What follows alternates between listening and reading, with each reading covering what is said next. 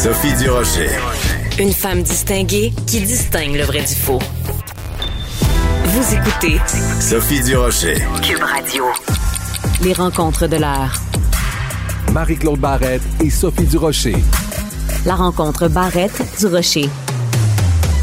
Vous avez peut-être vu euh, ces jours-ci une publicité euh, contre le vapotage. C'est des jeunes qui racontent leur expérience de, de, vapotage. Puis il y a des, des, caméras sur des parents qui sont complètement effarés d'apprendre l'ampleur du phénomène. Et c'est justement de ce phénomène-là que Marie-Claude Barrette veut nous parler ce matin. Bonjour Marie-Claude. Ça fait peur hein, quand on entend parler jeunes et vapotage. Là, il me semble que ça va pas ensemble.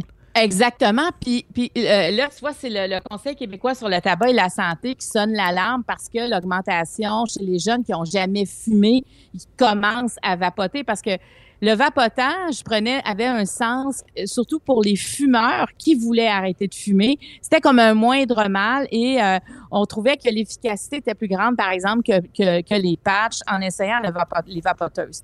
Mais tu vois, l'autre fois, j'écoutais un reportage aux nouvelles qui avait aucun rapport avec euh, les vapoteuses et euh, ça, ça concernait des jeunes et toutes les jeunes avaient un petit bidule de différentes couleurs dans les mains et ça vapotait, mais, mais sérieusement, pendant euh, qu'un autre jeune était en entrevue. J'ai questionné ma fille, tu sais, qui est au cégep. J'ai dit, mais c'est quoi, là? Elle m'a dit, c'était quoi? Puis elle dit, écoute, tout le monde a ça, maman, là. Tu sais, il y, y, a différentes couleurs, il y a différentes, euh, il y a des arômes, il y a des saveurs. Puis elle dit, c'est vraiment répandu. Tu c'est comme cool aussi d'avoir ta vapoteuse. Puis elle dit, tu sais, quand t'as ça, tu vapotes tout le temps. C'est comme je... un accessoire de mode quasiment, là. Oui, exactement, exactement. Maintenant, il y a plusieurs compagnies euh, qui offrent des modèles différents. Et euh, dans, dans le cas euh, de, du, du vapotage, euh, il y a les arômes. Tu sais, je regardais, par exemple, en Europe, il y a le Danemark qui a pris de l'avance parce que eux autres, depuis le 1er avril euh, dernier, euh, il y a plus de, de... Les arômes sont strictement interdites euh, pour le, les, les, vapoteuses parce que ce qu'on se rend compte, en tout cas, puis, mais tu vois comment les pays de l'Union européenne, eux, il y a vraiment une ils se contredisent. Ils sont pas d'accord par rapport à retirer ce produit-là parce qu'ils disent qu'il y a quand même des bienfaits. Ils sont pas tous d'accord sur les, euh, les conséquences que ça fait. Parce que quand on lit ici, par exemple, ce qu'on nous donne comme effet secondaire, parce que vraiment, il y a une campagne anti-vapotage, essoufflement, troubles de mémoire, troubles de concentration, Mais difficultés à gérer son humeur, troubles cognitifs et comportementaux, anxiété, dépression.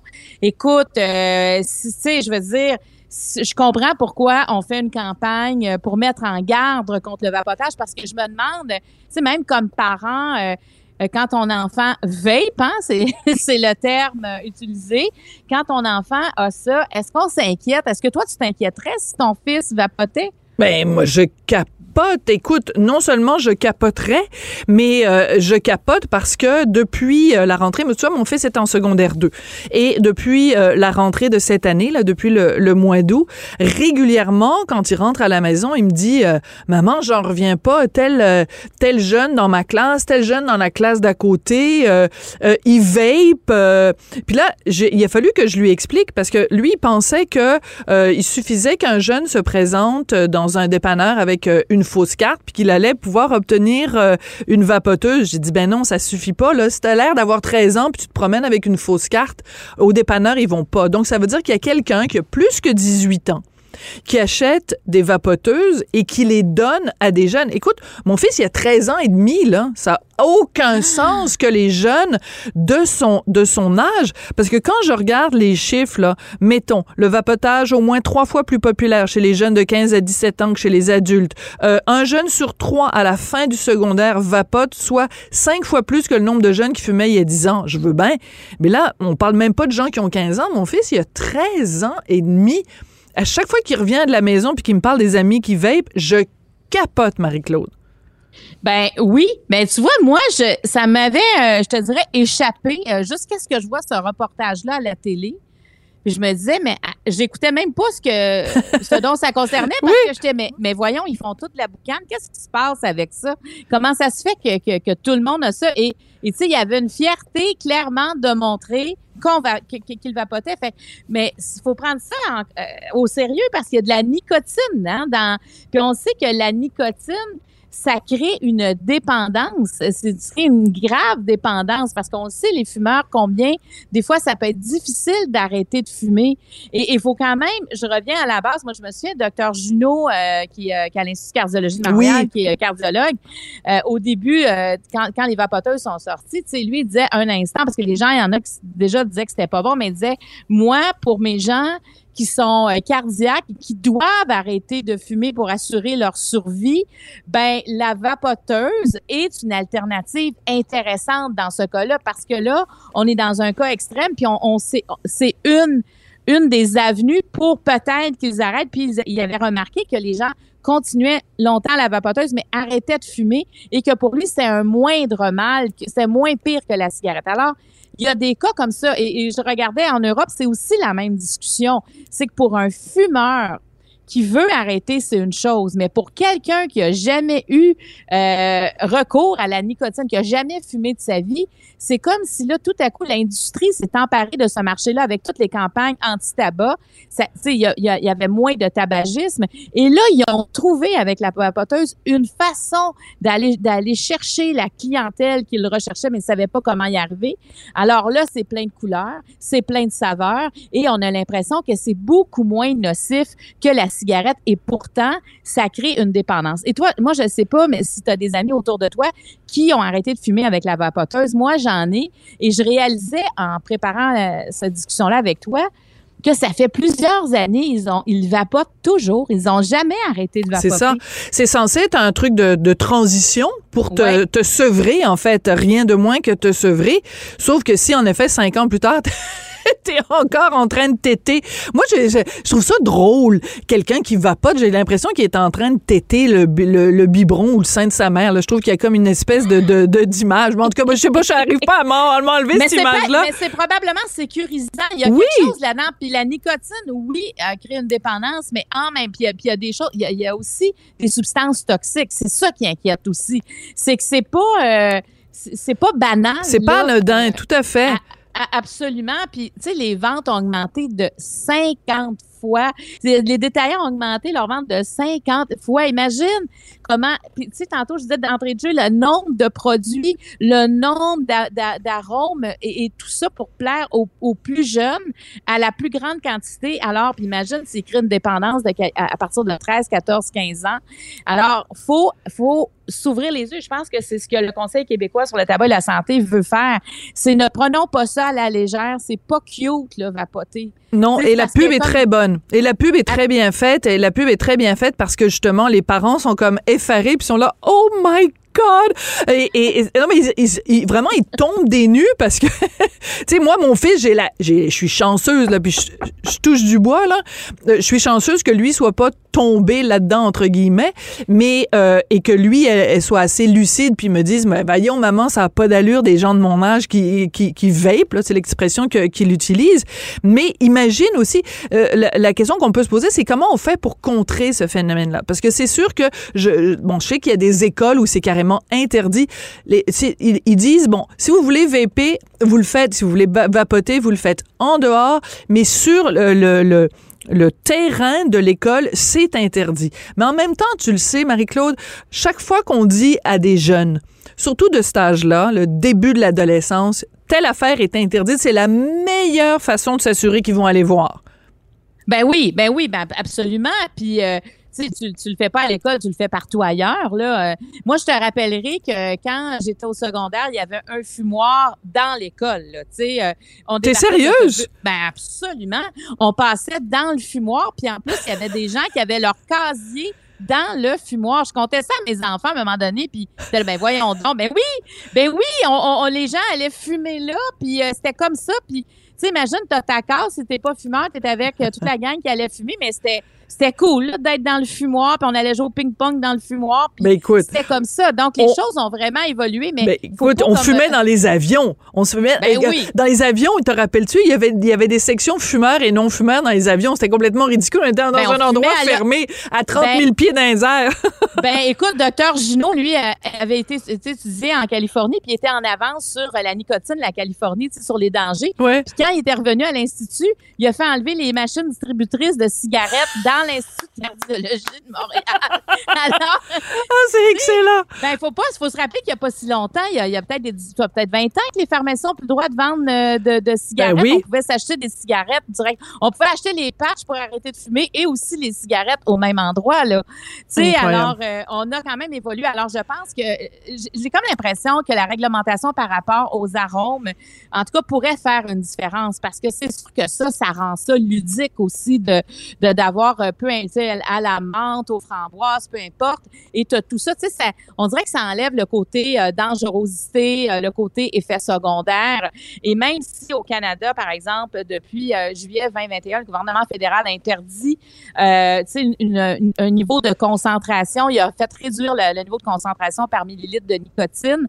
Il reste que il ça crée quand même une dépendance, puis on le voit. Puis écoute, pour les, compagnies qui offrent ça, imagine, c'est une manne.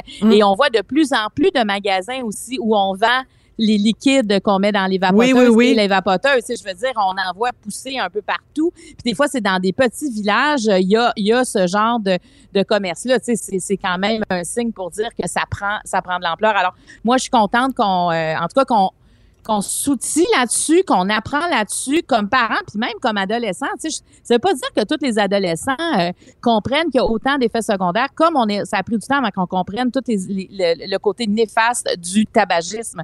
Alors, euh, c'est, je suis contente. Moi aussi, la campagne, je la trouve bonne, et je pense que c'est la première fois qu'on fait comme, attends une minute, là, il y a peut-être un problème avec, avec ça. C'est peut-être pas aussi cute qu'on pense. Absolument. Même si le le- l'emballage, même si le contenu, le contenant est absolument euh, charmant, mignon Oui. et drôle, il y a rien de drôle. Il y a rien de drôle là-dedans. En tout cas, certainement pas pour euh, des, des jeunes et surtout pas pour mon fils. Mon Dieu. Mais non! Hey, c'est pas non, drôle, je te dis, être, maman d'ado aujourd'hui.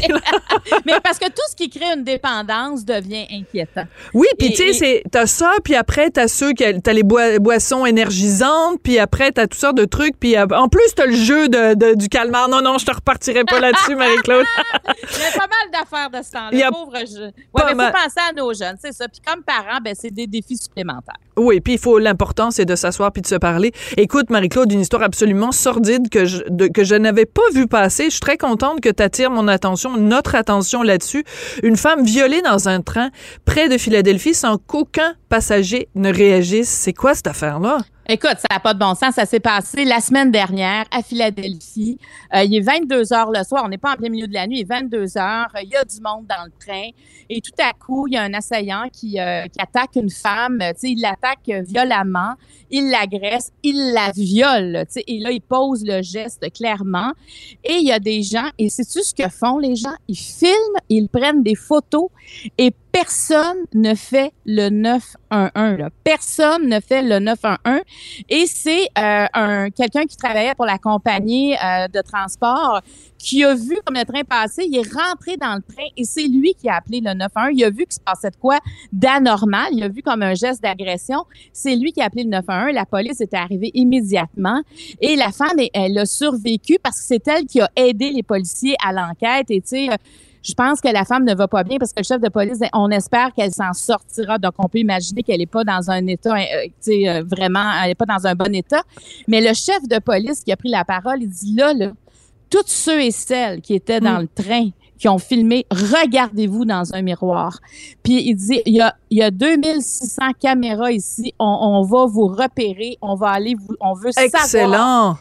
On veut savoir qu'est-ce que vous avez pensé. Puis, tu sais, il dit, j'espère qu'on ne verrait pas ces images-là sur les réseaux sociaux parce que là, c'est la crainte du service de police de Philadelphie présentement parce qu'il y a des gens qui ont filmé la scène.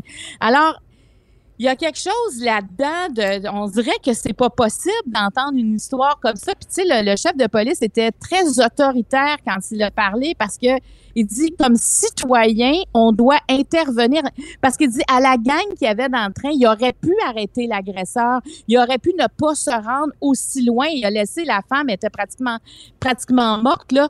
Il a, si le, le- si le l'autre le, le travailleur du train était pas rentré là, qu'est-ce qui se serait passé? Jusqu'à où il serait allé? C'est lui qui l'a arrêté. C'est la police parce que l'assaillant, il, avait, il était encore, euh, il était encore sur le, en, en train de- d'agresser cette femme-là. Mais c'est une histoire, c'est, c'est, c'est l'horreur. Et là, c'est là qu'on, je trouve qu'on devient ridicule. On a un téléphone, on fait pas le Mais non. 911, mais on pense, on pense filmer la scène comme si c'était de quoi de hot, là, tu sais. Et, et ça, il y avait une étude, je me souviens quand je, quand j'étais à l'université, il y avait une étude qui, euh, où il y avait simulé une crise cardiaque dans une salle d'attente euh, chez un médecin. Quand il y avait une personne, tout de suite, la personne intervenait. Mm, mm, À mm. deux personnes, tout de suite. Oui. À trois, le temps de- d'attente était plus long. Et à sept, la perso- à sept personnes, la, pers- la, la, la personne qui simulait l'infarctus avait le temps de mourir. Oui, et ça, c'est intéressant parce que, oui, je suis contente que tu parles de ça parce que aussi, euh, au, au cégep, on apprenait ça, c'est ça, dans les cours de psycho ou quelque chose comme ça, ou de les cours de philosophie. Puis il y a un nom à ça, c'est le phénomène de XYZ, je me souviens plus du nom. Et euh, en fait, c'est que plus euh, il y a, y a un- le, le, le quotient intellectuel d'un groupe diminue au fur et à mesure que le groupe est grand. C'est-à-dire que plus t'es nombreux, moins t'es intelligent, puis moins t'as euh, le, le, le sentiment de la responsabilité, parce que tu te dis tout le temps, ben c'est pas grave, j'ai pas besoin d'intervenir, quelqu'un d'autre va le faire. Alors que si t'es tout seul, ben tu te sens interpellé, tu te dis, ben si moi je le fais pas, personne va le faire. Mais, mais que les gens poussent le... C'est une chose de pas intervenir. Déjà, c'est c'est absolument effroyable mais de filmer et tu sais à quoi ça me fait penser? Même si c'est pas du tout dans les mêmes euh, dans la même catégorie mais tu sais les jeunes qui ont fait euh, manger, c'est à Shawinigan, je pense, on en avait parlé toutes les deux, le, euh, les jeunes qui ont fait manger des excréments de chiens à ce Oui. jeune autiste jusqu'à temps qu'il qu'il vomisse, mais qui l'ont filmé. Oui. Dans quel genre de société on est rendu, Marie-Claude, pour que le cellulaire qui est omniprésent sert pas juste à téléphoner pour appeler grand-maman, ça sert à filmer des actes ignobles de violence. Je veux dire, c'est, c'est, écoute, c'est orange mécanique, là, je sais pas, ça fait peur. Oui, puis on a, tu sais, ce film-là nous a marqué justement par son niveau de violence. Tu sais, Orange Mécanique, euh, on, on en parle et ça a marqué euh, presque une génération, ce film-là. Et, et là, c'était de la fiction, hein, c'est, et là, on est dans la réalité. Et c'est comme en même temps, c'est comme une fierté de dire, moi, j'ai filmé ça, regarde ce que j'ai. Et il y en a que c'est pour aussi avoir des likes. Tu sais, c'est c'est des vraies scènes. Est-ce que ça se peut que des fois, on, dirait que on mélange la fiction et la réalité? On oublie que, tu sais, comme ces gens-là oubliaient que cette femme-là, elle vivait une agression sexuelle, puis elle aurait pu en mourir devant leurs yeux. T'as tout Euh, à fait raison. On a l'impression que justement ce filtre-là de la caméra fait en sorte qu'on a été désensibilisé. Écoute, je suis très euh, euh, troublée par cette histoire-là. Je l'avais vraiment pas vue euh, passer, donc euh, heureusement que tu es là pour nous en avoir euh, parlé euh, ce matin. Merci beaucoup, Marie-Claude. Toujours intéressant nos rencontres et euh, ben, euh, à demain. À demain. Merci, Sophie.